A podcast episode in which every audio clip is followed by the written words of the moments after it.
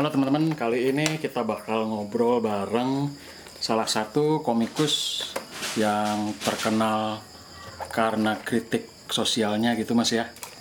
Karena kritik sosialnya dan juga komik-komik yang berlatar sejarah bela- eh, berlatar belakang sejarah yang kuat gitu. Yaitu Mas Aji Prasetyo. Nah kita ngobrol-ngobrol nih mas. Oke. Kira-kira eh, kapan sih Mas Aji itu mulai berkomik? Ya, kalau ngomong kapan ya itu waktu kecil itu kan aku udah suka gambar ya, waktu kecil. Jadi kalau keluarga itu cerita masa kecilku itu umur 4 tahun itu aku sudah suka coret-coret tembok gitu. Terus eh, waktu kakakku masuk TK aku nggak punya teman main, tapi kakakku waktu itu diberi hadiah papan tulis untuk belajar gitu kan. Nah, selama kakakku sekolah temanku itu ya papan tulis itu. Akhirnya aku suka gambar dan itu keterusan. Jadi sejak sekolah itu SD sampai SMA itu ya orang taunya Aji itu ya yang jago gambar gitu. Terus aku kuliah di seni rupa pendidikan jadi calon guru kan di IKIP Malang sekarang Universitas Negeri Malang. Waktu itu ya cita-citaku aku ingin jadi pelukis Udah, aku nggak ada kepikiran untuk jadi komikus. Waktu aku suka suka baca komik ya sejak SD itu suka baca komik sampai SMA itu, yang kupikirkan tentang komik adalah ini kerjaan gambar yang paling melelahkan gitu loh. Gambarnya setiap panel gitu kan. Nanti kalau udah susah payah gambar kayak gitu, terus orang bacanya cuma. Aduh, menurutku kok nggak nggak worth it gitu ya Iya, iya. Bayangin pelukis gitu ya kalau ngelukis sebidang kanvas berapa jam selesai harganya bisa tinggi sekali. Gitu. jadi wajar waktu aku kuliah ya dalam benakku adalah oke ini kuliah kependidikan tapi aku ingin jadi pelukis gitu spesialisasiku nanti harus jadi pelukis. Sampai akhirnya perjalanan waktu aku merasa kayaknya melukis tidak cocok untuk aku gitu. Karena aku itu orangnya naratif. Aku orangnya suka ngomong. Deskriptif gitu. Nah satu bidang kanvas itu nggak bisa. Apa itu menampung semua yang ingin ku sampaikan Iya, iya. Nah, akhirnya iseng-iseng pernah waktu kuliah itu aku bikin komik dan ternyata banyak yang suka. Cuma aku masih belum terpikir untuk ke ke bidang itu. Sampai akhirnya aku keluar dari kampus waktu itu DO ya, jadi aku nggak bisa nggak punya ijazah, aku nggak bisa jadi guru. Akhirnya aku cari-cari pekerjaan sesuai dengan bidangku itu, pengen jadi ilustrator lah di di eh, koran lah atau majalah atau percetakan jadi ilustrator gitu. Nggak ada yang mau nerima. Sampai akhirnya ya eh, bidang hobiku yang lain yaitu aku suka musik justru di situ aku akhirnya dapat pekerjaan belasan tahun aku main musik. Untuk ya jadi satu-satunya pekerjaan main musik. Sampai akhirnya tahun 2007 itu ada peraturan wali kota yang melarang pemusik tampil selama bulan Ramadan. Untuk menghormati bulan Ramadan katanya. Mulai kapan itu kita nggak menghormati gitu kan? Nah itu eh, itu sangat membuatku shock. Iya. nancep banget di sini. Jadi bayangkan aja saat kebanyakan eh, kaum pekerja itu menunggu ada THR, aku malah jadi pengangguran selama satu bulan itu. Setiap Idul Fitri, Lebaran, mudik, kalau pakai istilah sarkasku ya, ajang pamernya orang-orang aku malah gak pegang duit. Gak bisa kasih duit ke ponakan-ponakan itu kan sebuah beban mental gitu ya gitu. Apa kata saudara-saudara yang lain? Saat anakku ternyata bajunya nggak baru misal. Kayak gitu. Tahun kedua masih ada peraturan kayak gitu. Itu sampai ya pernah terjadi. Aku keluar rumah cuma untuk mencari tempat yang aman untuk nangis supaya orang rumah nggak tahu. Ngenes gitu. Nah eh, kemarahanku terhadap ya mereka yang menciptakan peraturan itu padahal yang aku tahu pemimpin daerahku yang ngetok peraturan itu ya dia moralnya ya nggak baik-baik amat gitu loh. Tapi aku nggak pernah mempermasalahkan itu selama ini. Tapi begitu orang yang moralnya nggak baik-baik amat jadi pemimpin dan merasa perlu untuk mengontrol atau menentukan moralitas rakyatnya itu yang membuat akal sehatku itu terluka. Dan aku marah aku nggak ngerti harus ngomong ke siapa. Aku bikin komik melampiaskan rasa marahku ini gitu. Nah dan saat itu aku lagi ini kan ngeblok ya Eh, Facebook belum ada ya tahun 2007 2008 tuh Uh, multiply ya Ya, waktu itu aku ngeblok di Multiply. Nah, karya-karyaku itu ya komik-komik omelanku itu ku tampilkan di Multiply dan ternyata banyak yang suka. Ku nyebar ke mana-mana. Nah, karena itu sosmed, akhirnya kan respon bisa langsung kita terima. Beda dengan kalau aku bikin komik, ku cetak, orang baca, orang nggak suka, mau komentar nggak bisa langsung ke aku. iya iya Tapi karena itu sosmed, orang nggak suka atau orang suka, responnya bisa langsung ku baca dari komentar-komentar. iya betul betul betul Nah, itu semakin bikin aku semangat. Apalagi ditambah dengan responnya, misal, "Eh, Mas Haji, ini loh ada kasus kayak gini, Eh, bikin komiknya dong. Nah, yang kupikir gambarku kan sebenarnya nggak bagus-bagus amat, tapi orang-orang suka gitu, bahkan minta yang kasus ini dikomikin, yang kasus ini dikomikin. Berarti yang mereka tunggu sebenarnya apa? Opiniku, gitu. Kalau gambar sih ya gambarku gitu-gitu aja. Iya. Tapi yang mereka tunggu kan opiniku, yang biasa aku salurkan lewat gambar dari situ aku akhirnya menemukan jalan pedangku ini gitu. Jalan ninja ya? iya gitu ceritanya bro jadi ya mungkin komik-komik opini mas kritik-kritik ke apa ya ke keadaan sekeliling gitu keresahan bersama itu mungkin sangat mewakili itu ya. Di situ mas mulai dapat apa sih pembaca yang loyal gitu ya. Mulai dapat pengikut loyal merasa bagaimana mas menyuarakan eh, keresahan mereka itu benar-benar senada dan sefrekuensi gitu kan. Jadi apa-apa minta mas ini dikomikin dong ini dikomikin gitu ya. Iya, iya. karena saat itu ya di saat aku mulai berkomik itu salah satu bahan bakar yang bisa membuatku cukup produktif saat itu kan karena keresahan bersama sebenarnya. Tapi orang-orang itu lebih memilih diam gitu. Saat muncul Islam radikal misalnya i- misalnya Islam radikal. Organisasi Islam tapi gayanya itu sangat keras garis keras. Kalau nggak setuju main kepuruk main pukul main gebuk main apa gitu itu kan saat itu tubuh subur. Tapi kebanyakan orang memilih diam meskipun sebenarnya dalam hati mengatakan sebenarnya jangan gitu dong gitu Iya. tapi memilih diam.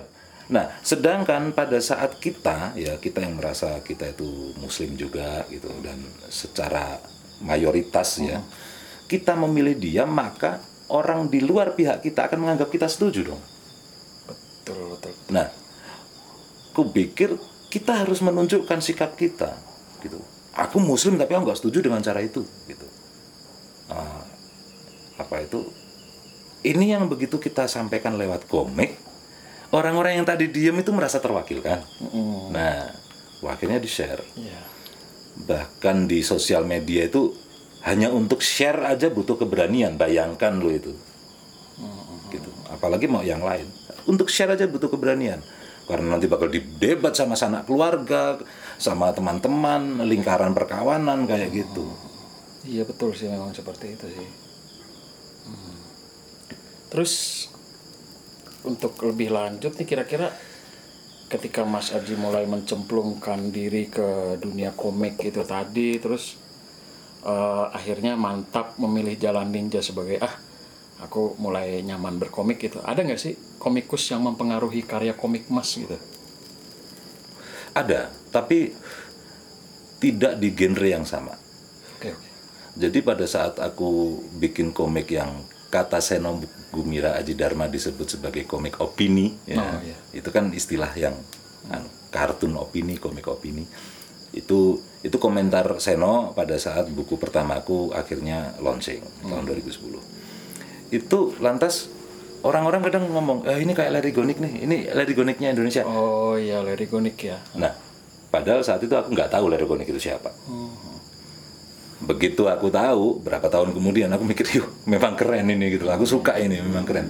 Tapi ada memang eh, komikus yang mempengaruhiku atau atau eh, apa itu ku idolakan, tapi bukan Lerigonik, gitu. Misal, aku menyukai Dwi Kundoro almarhum. Duikun ya. Ya, yang bikin Sawung Kampret, Panji Koming. aku menyukai karena pertama totalitas dia bagaimana dia menggambarkan orang Belanda di masa itu kostumnya kayak apa segala macam itu demikian detail untuk orang-orang yang suka gambar atau komikus ya pada masa-masa itu apalagi komikus remaja sering kali lebih suka memainkan imajinasi daripada riset. Ya, gitu. Makanya pernah ada sebuah komik aku lupa tahun berapa pemenang lomba komik nasional settingnya zaman Jepang tapi gambarin senjatanya Jepang atau seragamnya Jepang aja ngawur. Kalau kita cari bentuknya kayak apa di di Google tuh gak akan ketemu senapan itu karena memang dia berimajinasi aja bentuknya kayak gini.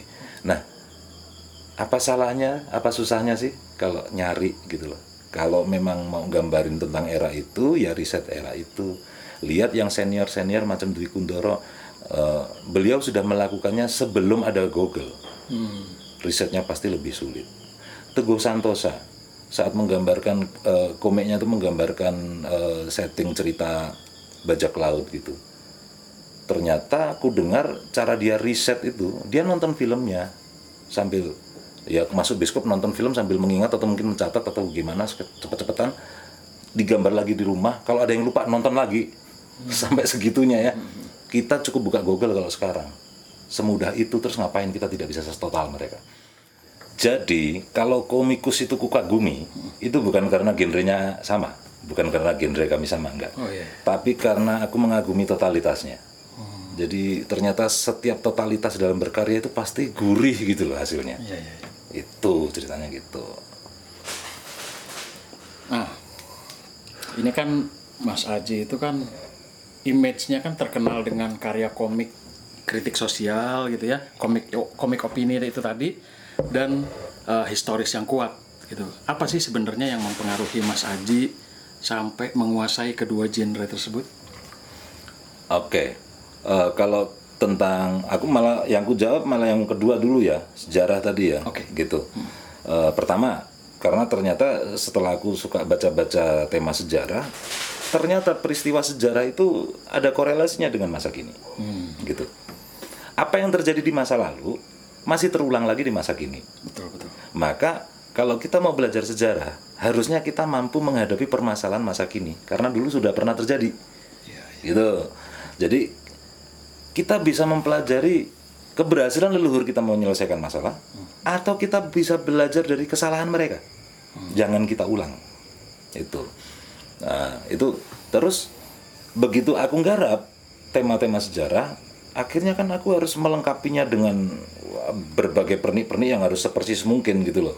Kalau aku menggambarkan tema-tema setting perang di Ponorogo ya aku harus tahu bagaimana seragamnya tentara eh, Belanda waktu itu, bahwa ternyata tentara Belanda itu serdadunya banyak juga yang orang lokal, bahwa mereka juga serdadu Belanda pun kalau kalau masih tataran serdadu tidak pakai sepatu kayak gitu, hal-hal yang kecil-kecil kayak gitu itu kan harus kita pelajari. Jadi tidak cuma konten peristiwanya, tapi juga konten visual. Jadi eh, dan visual itu yang lebih sulit. Apalagi kalau kita harus belajar sejarah yang sebelum orang Eropa datang, itu lebih sulit lagi karena setidaknya kita terbantu lah sama orang Eropa yang datang ke sini ikut ngelukis lah seperti apa peristiwa-peristiwa sejarah. Akhirnya kita tahu, oh pakaiannya tokoh ini dulu kayak gini. Tapi bayangin sebelum Belanda datang gitu di era Demak misal Aryo Penangsang itu kostumnya kayak apa sih? Emang dia pakai udeng yang kayak seperti orang kita sekarang ya belum tentu. gitu. Nah, kenapa harus ku kejar seperti itu? Kembali lagi, mereka yang kukagumi karena mereka totalitas. Maka aku mencontoh totalitas mereka. Dan ternyata beneran kok gurih kok gitu. Meskipun penuh dengan keterbatasan, tapi setidaknya itu sudah eh, upaya terbaik. Setidaknya upaya terbaik lah. Kalau ada yang masih miss, ya itu itu tidak bisa dihindarkan. Itu itu itu dari jawaban untuk pertanyaan kedua sejarah ya, yang sejarah. Kalau ngomong tentang sosial, ya gimana ya kita masih hidup di kelompok masyarakat yang di situ ada saja polemik, ada saja eh, konflik, ada ada saja segala macam gitu ya. Dan kita perlu meresponnya. Kita tidak bisa diam sebenarnya. Eh, karena aku masih yakin bahwa produk seni yang terbaik itu adalah yang merespon permasalahan zaman. Gitu. Jadi kalau kita bayangin bagaimana Hollywood itu melahirkan sosok-sosok superhero, yaitu permasalahan orang Amerika. Ya. Mereka tuh karakter masyarakatnya seperti apa? Mereka merindukan sosok seperti apa? Gitu. Nah, eh, bagaimana orang-orang Jepang bikin komik? Gitu. Eh, tampilannya matanya belok gitu ya. Tinggi, lincing segala macam. Hal-hal yang tidak bisa mereka dapatkan karena fisik mereka nggak kayak gitu kan. Gitu. Orang Jepang matanya sipit, tapi di komiknya mesti matanya belok semua. Oh, iya, iya. Gitu. Nah, tubuhnya segala macam. Rambut pirang, padahal rambut mereka nggak ada yang pirang gitu. Di komiknya tuh fantasi-fantasi itu muncul. Nah, kupikir karya-karya komik dari berbagai belahan dunia itu lahir dari peradaban-peradaban yang berbeda ya. Eh, sosial permasalahan sosial yang berbeda. Itu kata katarsis lah istilahnya orang sekarang. Sama kayak kalau kita nonton film India gitu. Kenapa tokohnya film India itu tokoh utamanya itu bisa sampai menceramahi eh, inspektur polisi gitu ya sejagoan karena dalam kenyataan hidupnya mereka nggak sanggup melakukan itu di zaman covid gitu polisi-polisi bawa rotan mereka kabur semua kan gitu kan nah, jadi semua hal yang tidak sanggup mereka dapatkan di dunia nyata mereka lampiaskan di sebuah karya seni. Nah, berarti itu kan merespon.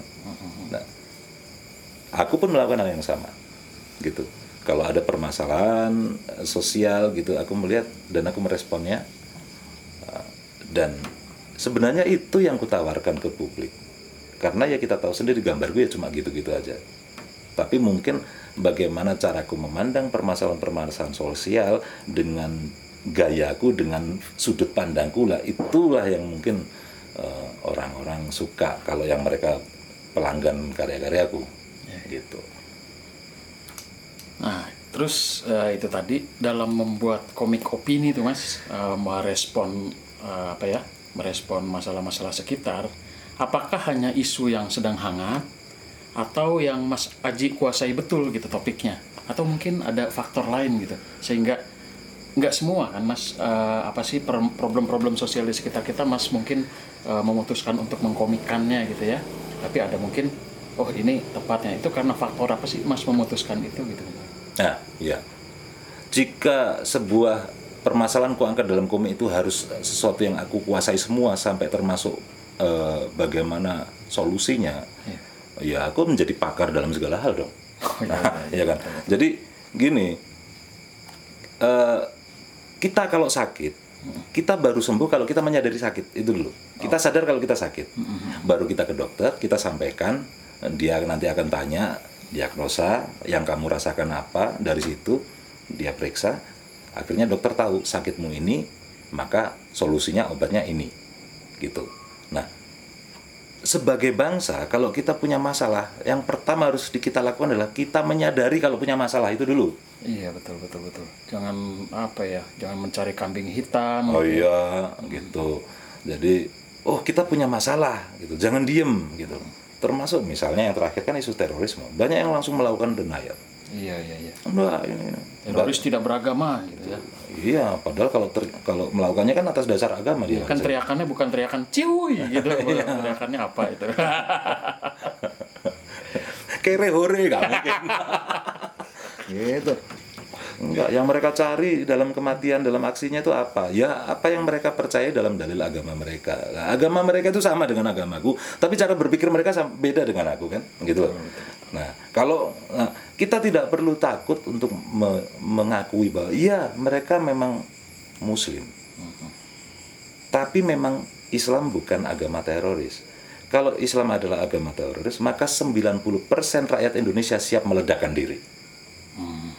Nah, itu harus kita pahami dulu, kita akui dulu, baru nanti kita cari solusinya. Lah kalau ini aja kita bantah, nggak akan pernah selesai. Nah, maka komik-komikku itu bisa saja memposisikan diri sebagai itu. Mengingatkan kita bahwa, eh kita punya masalah loh kita harus akui kita punya masalah. Solusinya gimana? Ya pakarnya siapa? Ayo gitu loh. Iya. iya. Harus ada pakarnya gitu. Nah, meskipun untuk bisa menemukan bahwa kita punya masalah, memaksaku untuk sering berdiskusi, sharing dengan yang disebut pakar.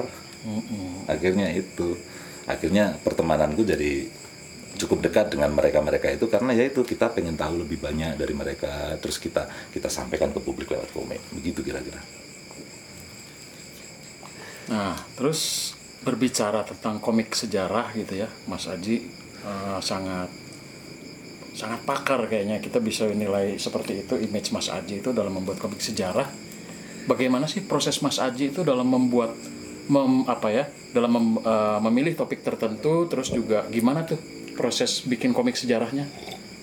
Apa yang Mas lakukan riset-risetnya seperti apa gitu? Ya, karena sering eh, sering baca tema-tema seperti itu, lantas dalam perkawanan akhirnya aku kenal dengan beberapa sejarawan muda yang lebih muda dari aku ada gitu. Tapi sekarang sudah jadi pakar atau bahkan sampai ke level semacam kayak Profesor Peter Carey yang memang yang paling menguasai eh, sejarah tentang Pangeran Diponegoro karena dia sudah melewatkan waktu 50 tahun lebih untuk mempelajari Diponegoro doang umur beliau sekarang kan sudah 70 lebih. Nah, dari situ akhirnya kita menemukan beberapa hal yang kayaknya perlu deh diluruskan dari pemahaman sejarah kita. Gitu. Supaya tujuan pelajaran sejarah itu tercapai bahwa kita belajar dari masa lalu. Misalnya ini contohnya. Tentang perang di Ponegoro. Orang-orang tahunya perang di Ponegoro itu kan karena konflik lahan di Tegalrejo. Tegal Rejo itu wilayahnya kekuas eh, wilayahnya di Ponegoro, tanahnya di Ponegoro. Ada masalah eh, ditabrak begitu saja sama eh, proyeknya Belanda yang didukung keraton, terjadilah konflik terus perang. Maka kalau kita pahami seperti itu, berarti perang di Ponegoro terjadi karena konflik lahan. Padahal sebenarnya tidak. Begitu kita tahu ternyata Pangeran Diponegoro dan kroni-kroninya itu mempersiapkan perang sudah belasan tahun sebelumnya. Konflik di Tegalrejo hanya membuat perang itu terjadi lebih cepat daripada yang direncanakan. Dan ternyata konsep mereka, gagasan mereka untuk mengangkat senjata adalah memisahkan diri dari keraton, wilayah keraton, membuat wilayah sendiri dengan memakai eh, dengan konstitusi yang sesuai dengan idealisme mereka. Yang ber- berarti kalau zaman sekarang istilah yang tepat adalah gerakan separatisme. Maka tidak jauh berbeda tujuan di Ponegoro dengan tujuan GAM dengan tujuan OPM. Waduh, ini berbahaya ini. Nah, ya kan? Ya kan? Nah, kalau kita mau memahami itu, gini aja.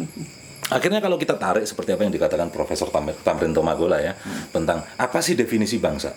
Bangsa adalah sekelompok manusia yang hidup tinggal di tempat yang sama dan mengalami nasib dan kesejarahan yang sama. Maka jika ada sekelompok bangsa yang bagian tertentu itu tidak mengalami nasib yang sama, tidak diperlakukan sama, dia kan wajar kalau merasa bukan bagian dari bangsa ini. Jadi, tidak mungkin ada sekelompok eh, masyarakat yang perutnya kenyang, hatinya senang, ngopi santai terus gini nih nganggur-nganggur enaknya ngapain ya? Ah, memisahkan diri yuk. Nggak mungkin lah gitu loh. Yang terjadi adalah mereka merasa diperlakukan berbeda, sengaja dimiskinkan kadang. Gitu misal punya tanah yang paling kaya tapi hidupnya paling miskin, misal.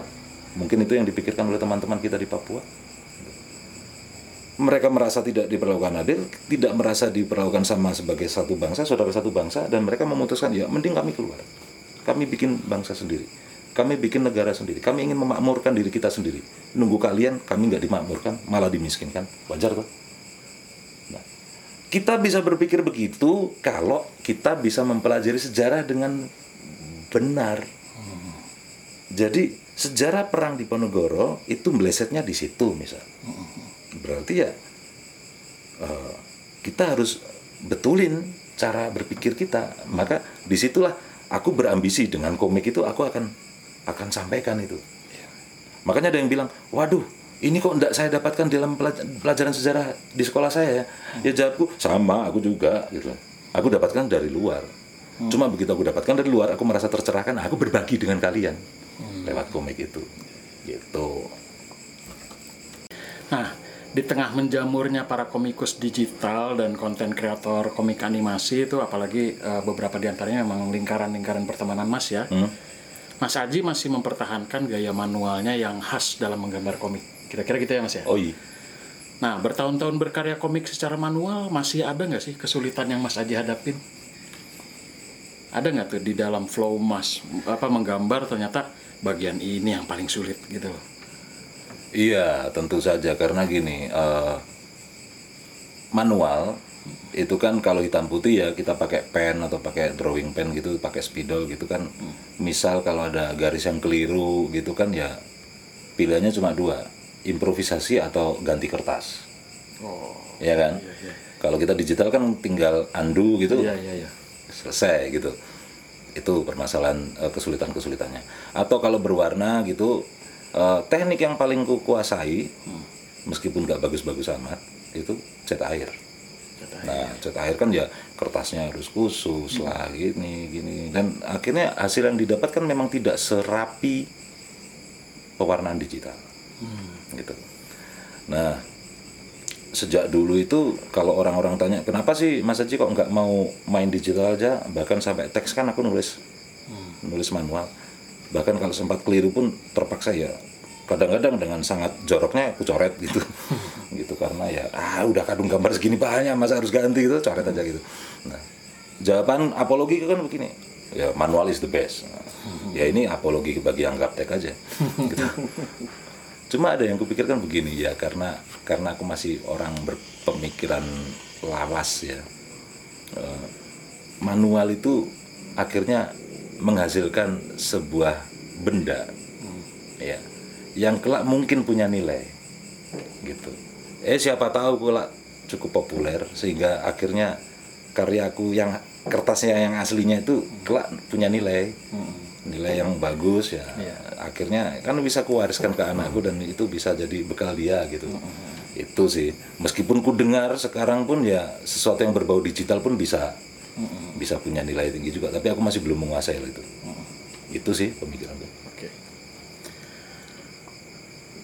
Nah, beberapa komik Mas Aji kan ada yang hitam putih ya. Oh, oh. Terus lalu ada juga yang pakai finishing arsiran gitu. Finishing berwarna lewat apa tadi? cat air gitu. Terus bahkan ada juga komik yang dibuat dengan shading menggunakan arang. Mm-mm. Nah, itu apa Mas judulnya? Eh, pensil arang orang luar bilangnya karkol gitu Oh ya karkol. Oke. Nah, dari kesemua metode itu mana sih yang lebih Mas Aji sukai gitu secara personal? ya ternyata jatuhnya ke itu ya yang hitam putih yang pakai pen itu ya gitu. Cuma sesekali aja mungkin karena naluri naluri pelukisku kadang-kadang sok muncul gitu ya. Ah pengen nyoba yang baru atau yang beda. Makanya pernah pakai teknik apa yang karkol tadi gitu. Gitu terus eh, lihat-lihat ceritanya. Kalau ceritanya serius berbau drama gitu gambarku lebih detail pakai arsir gitu. Nah ya itu tadi itu tinggalan skillku waktu aku masih bercita-cita jadi pelukis aku menguasai teknik arsir yang begini begini gitu. Dan di situ aku punya idola juga tapi tetap nggak nggak kejar tekniknya. Serpieri namanya. Waktu aku masih kuliah itu eh, seniorku udah lulus duluan kerja di Jakarta. Kalau nggak salah kerja di Gramedia Group mungkin ya. Nah terus dia ngirimin kami di sanggar yang di kampus itu ngirimin fotokopian komiknya Serpieri yang judulnya Druna. Nah fotokopian itu ku fotokopi lagi. Kamu bisa bayangin kan hasilnya kayak apa. Udah fotokopian di fotokopi lagi. Jadi sudah semakin berkurang lah kualitasnya. Itu ku pakai untuk belajar ngarsir sampai kayak gitu. Karena tekniknya gila itu. Dia itu aku mikir gini ini bikin komik tapi tekniknya seperti melukis. Gitu. Arsirannya Eden. Gitu. nah karena dia totalitasnya di situ sih. Gitu. dari pengalaman Mas Aji dalam berkomik ada nggak sih komik yang pembuatnya pembuatannya itu paling singkat gitu? Kayaknya cuma mungkin ya beberapa nggak nggak butuh lama terus jadi gitu. Terus ada nggak sih komik yang justru proses pembuatannya itu paling lama. Hmm. ada. Ini yang mana dulu nih mas? Yang paling singkat dulu ya? Yang paling singkat. Paling singkat. Itu yang judulnya kuliah logika. Dua halaman. Hmm, jadi. Jadi di situ adegannya aku seperti kayak dosen gitu ya di depan whiteboard. Terus yang jadi mahasiswa itu pakaiannya kayak ya itu lah kalangan garis keras itu ya, terus aku ngomong "Eh, Tuhan itu mengajarkan gini gini gini. Betul nggak? Sepakat nggak? Oh ya sepakat. Gitu. terus setan mengajarkan gini gini nih sepakat nggak? Ya, ya sepakat. Oke. Nah ceritanya kemarin tuh kalian eh, menyerang eh, ibadah agama lain dan sampai ada yang terluka gitu. Terus mereka membantah kan ya karena itu kafir lah begini begini. Terus baru papanya terlihat. Lah kalian berarti menganut ajarannya siapa gitu? Di situ kan dituliskan bahwa Tuhan mengajarkan cinta kasih sedangkan setan malah justru mengajarkan kebencian lah kamu kok hobi membenci berarti yang kamu turut itu ajarannya siapa dong itu ku beri judul kuliah logika itu ku bikin tidak lebih dari 30 menit Oh. Oh iya iya iya iya. Berarti itu emang udah udah sekian lama mengendap begitu Mas ya? bukan sekian lama mengendap, tapi malah justru waktu itu aku dengar ada peristiwa terjadi di Sleman di Jogja, aku lupa tepatnya. Ada ibadah Paskah di sebuah rumah itu diserang oleh ormas sampai pemilik rumah itu sampai terluka dibawa ke rumah sakit. Nah, rasa marah Rasa marah ini membuat aku gambarnya langsung cepat harus ku pajang saat itu juga. Jadi itu bukan pengendapan yang lama. Iya bener itu langsung respon Iya. cepat gitu ya. jadi seperti ya itu terpicu dengan sangat cepat aku pengen meledak ini aku aku pengen sampaikan se- seperti apa pandanganku terhadap orang-orang ini atas peristiwa itu jadi baru baca ceritanya eh, baru baca beritanya aku langsung ambil kertas tak tak tak tak tak tak tak nggak sampai 30 menit jadi aku scan aku pajang itu prosesku paling cepat karena terpancing emosi. Nah, komikku yang paling lama itu sebenarnya justru komikku yang awal-awal judulnya Setan Menggugat. Oh iya iya iya saya tahu juga. Setan Menggugat ini akhirnya benar yang ka- kata Indra tadi, pengendapan yang lama. Hmm. Sebenarnya itu adalah proses pencarian, proses pemikiranku sejak aku SD mungkin. Oh. SD, SMP, SMA, jalan terus. Jadi aku membayangkan tentang setan, Hmm. eksistensi setan itu sejak SD. Gitu. Dan selalu bulan Ramadan itu yang menjadi pemicu. Eh, iya iya iya. Ya. Karena dalam bulan Ramadan katanya setan itu dibelenggu segala macam, tapi aku lihat temanku yang nakal masih nakal gitu loh. Iya iya. Gitu. Aku dibesarkan di Madiun. Saat itu yang namanya tawuran antar perguruan pencak silat itu masih rame. Dan kami yang seumuran waktu itu ya ya lagi aktif-aktifnya saling serang kan. Beda sekolah gitu. Oh, itu beda perguruan itu lah udah tarung pertarungan jalanan tuh hampir tiap hari kuliah gitu. Nah, saat bulan Ramadan masih itu. nah, terus aku mikir, aku mempertanyakan teori itu kan akhirnya. Tapi mau tanya ke ke ke guru agama ya bunuh diri lah gitu. Nah, pemikiran itu sampai terbawa remaja, sampai terbawa kuliah, sampai terbawa itu. Ya dengan dengan akhirnya aku kadang membaca ulasannya siapa gitu. Ulasannya filsuf Mesir aku pernah membaca judulnya apa itu? Eh, sastrawan, sorry, sastrawan Mesir bikin naskah untuk untuk ini untuk drama teater judulnya Setan dalam Bahaya itu juga aku baca dan aku mikir lah ini ini yang aku pikirkan kemarin-kemarin gitu terus baca apa lagi baca apa lagi dan akhirnya keresahan yang terjadi sekian belas tahun ku jadikan satu komik jadi ku anggap bahwa Setan Menggugat itu adalah komikku yang prosesnya paling lama Hmm, iya iya. itu Nah, biasanya para artis atau seniman memiliki karya yang jadi favoritnya sendiri. Nah, ada nggak sih karya Mas Aji yang sampai sekarang masih sangat Mas Aji banggakan?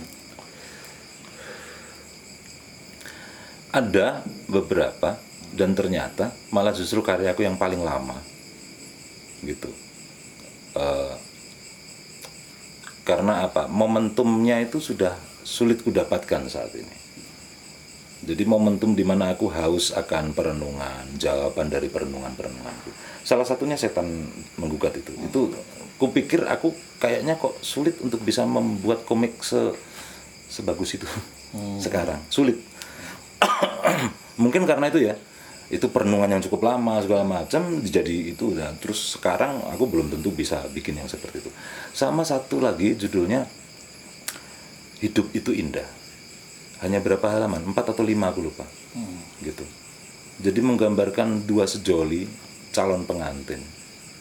Jadi si si perempuan akhirnya bisa masuk ke rumahnya si laki ya seperti biasalah perempuan itu kan pasti ceriwis ah ini spray nanti ku ganti ya. Ini koordinatnya nanti aku pilihkan warna sesukaku ya gini, gini. aku nanti tanam tanaman ini untuk menghiasi rumah.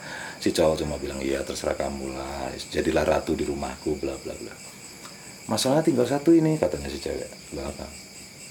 Aku masih takut ketinggian. Ah, nanti lama-lama juga terbiasa. Baru di halaman terakhir diperlihatkan itu adalah rumah di bawah jembatan. Nah uh, itu munculnya gagasan membuat komik itu sebenarnya apa? Rumah di bawah jembatan itu kulihat sendiri gitu.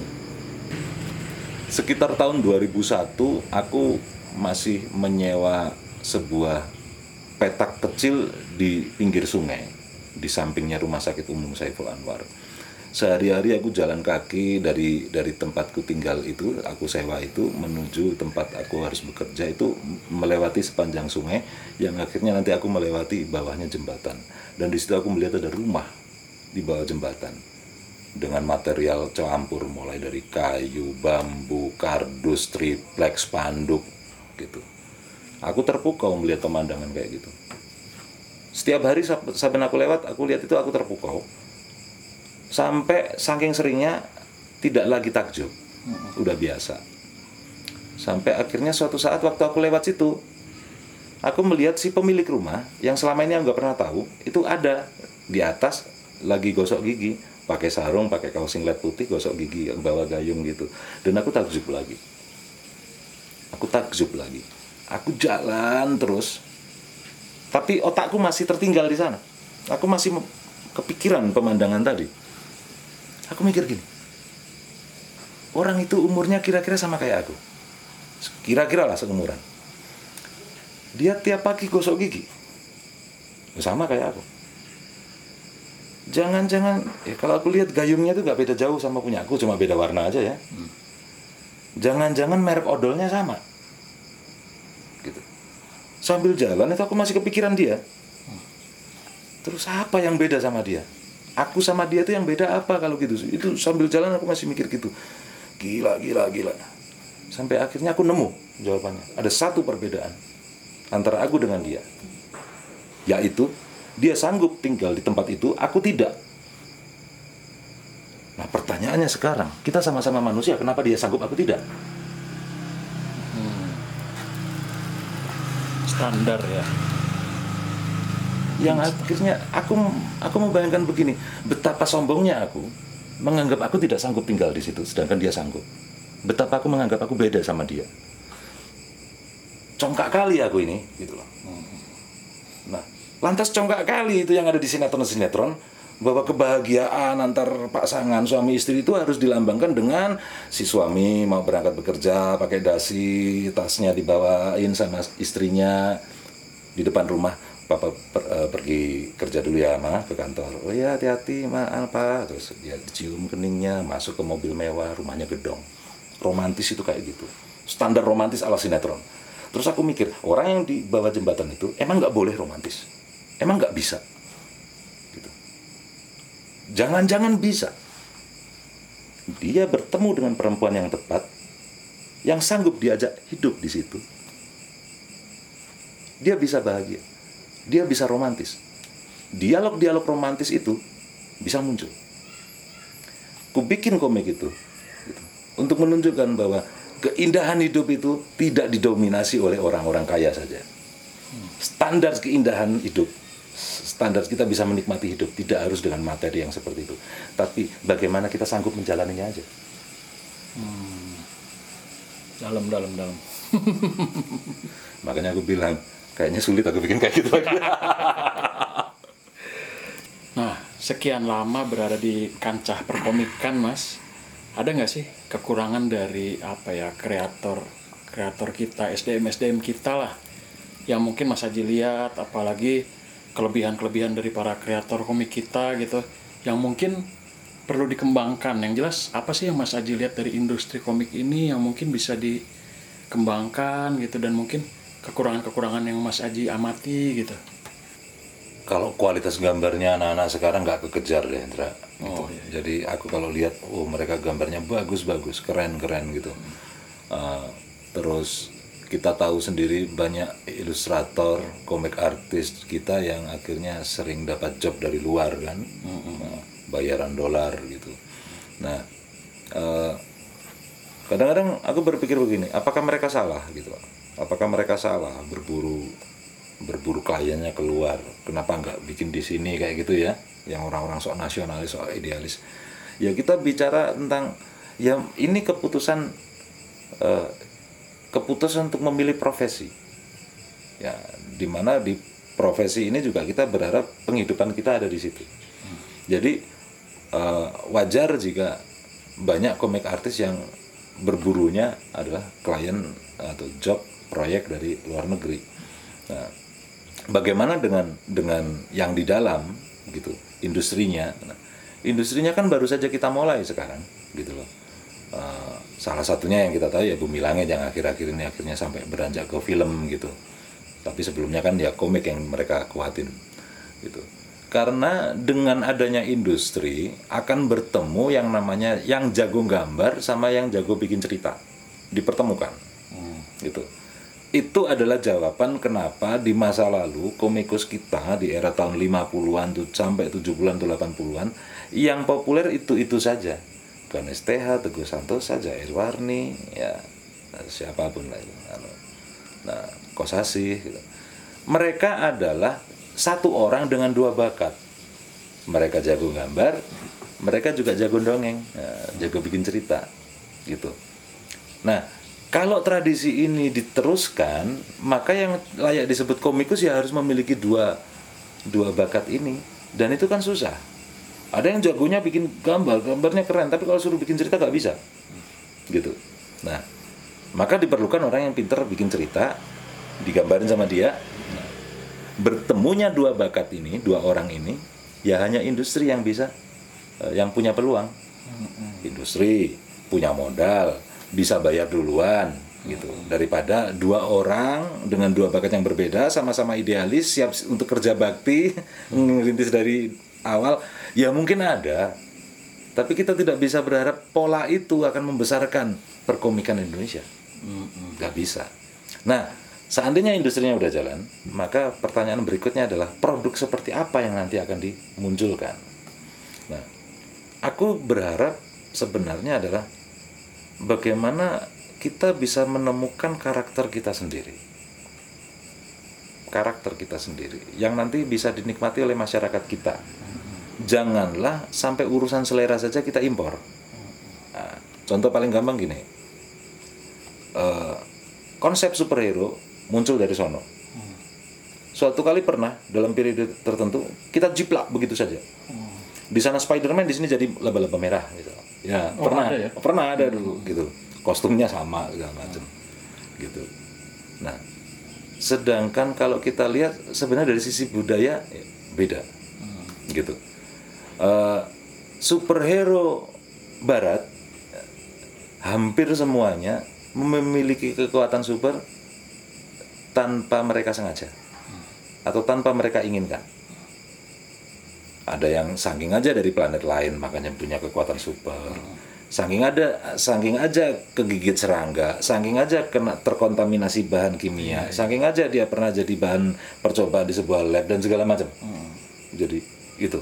Sedangkan superhero eh, khas kita kalau kita lihat kemarin dulu di masa lalu itu yang bisa populer dan merasa kita banget itu memiliki kekuatan hebat ke- ke- kekuatan super atau kelebihan-kelebihan apa pun berasal dari belajar berlatih keras untuk mendapatkan itu.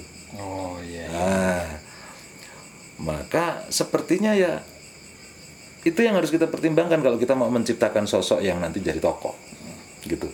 Menjiplaknya doang itu tidak akan menyelesaikan ini kecuali kalau kita memang mencetak eh, konsumen kita untuk ah ngikut tren sana deh gitu. Tanpa menggali nilai-nilai kita sendiri gitu Ah, Misalnya ya kalau aku pakai guyonan-guyonan gitu ya sama teman-teman. gitu.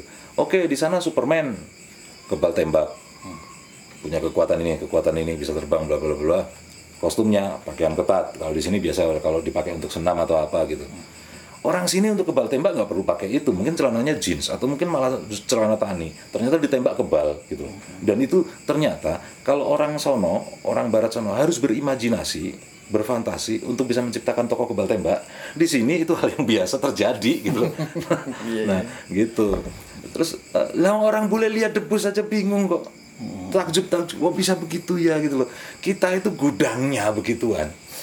Kalau untuk menciptakan toko super yang waduh kebal bacok, kebal tembak bisa begini-begini, harusnya kita lebih jago. Tanpa harus ikut-ikutan pakai pakaian ketat. Dengan logo yang sesuai dengan kaidah-kaidah desain. gitu kan. Nah, yang akhirnya nanti ceritanya yang diangkat ya cerita yang relevan dengan masyarakat kita. Gitu.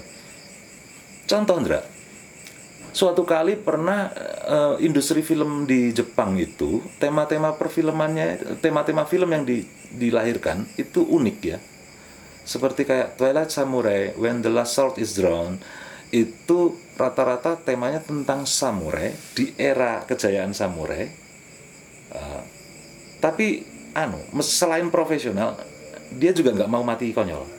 Nah ini kan aneh. Samurai terkenal sebagai sosok yang siap mati. Ini enggak enggak mau mati konyol gitu. Belakangan baru diketahui mereka memikirkan keluarganya. Kalau aku mati siapa yang hidupin anak anak istriku? Gitu itu pernah terjadi di Jepang di periode tahun 2000-an awal. Itu film-filmnya kayak gitu. Kenapa kok bisa kayak gitu? Ternyata itu untuk merespon fenomena yang terjadi di Jepang saat itu. Bunuh diri masa lagi marak.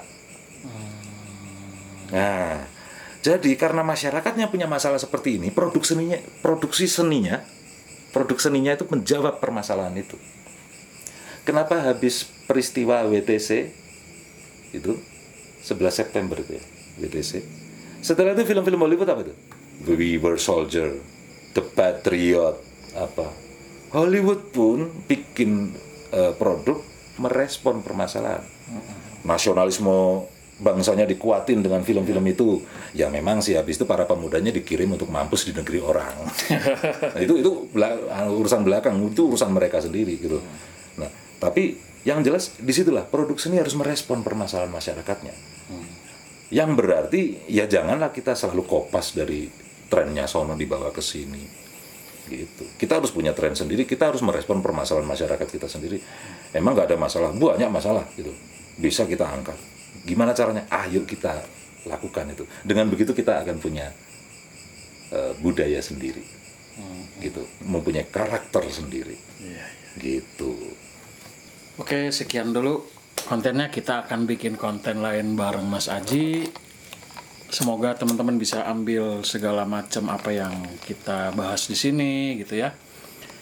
Ya, semoga juga teman-teman bisa apa ya, terinspirasi untuk ya menciptakan karakter-karakter atau IP yang khas dengan eh, hasanah kita gitu ya. Gitu dan mengisi banyak banget eh, kreat apa konten-konten komik yang bisa sampai ke industri terbesarnya gitu. Oke gitu aja. Sampai jumpa lagi di konten Nomaden Podcast selanjutnya.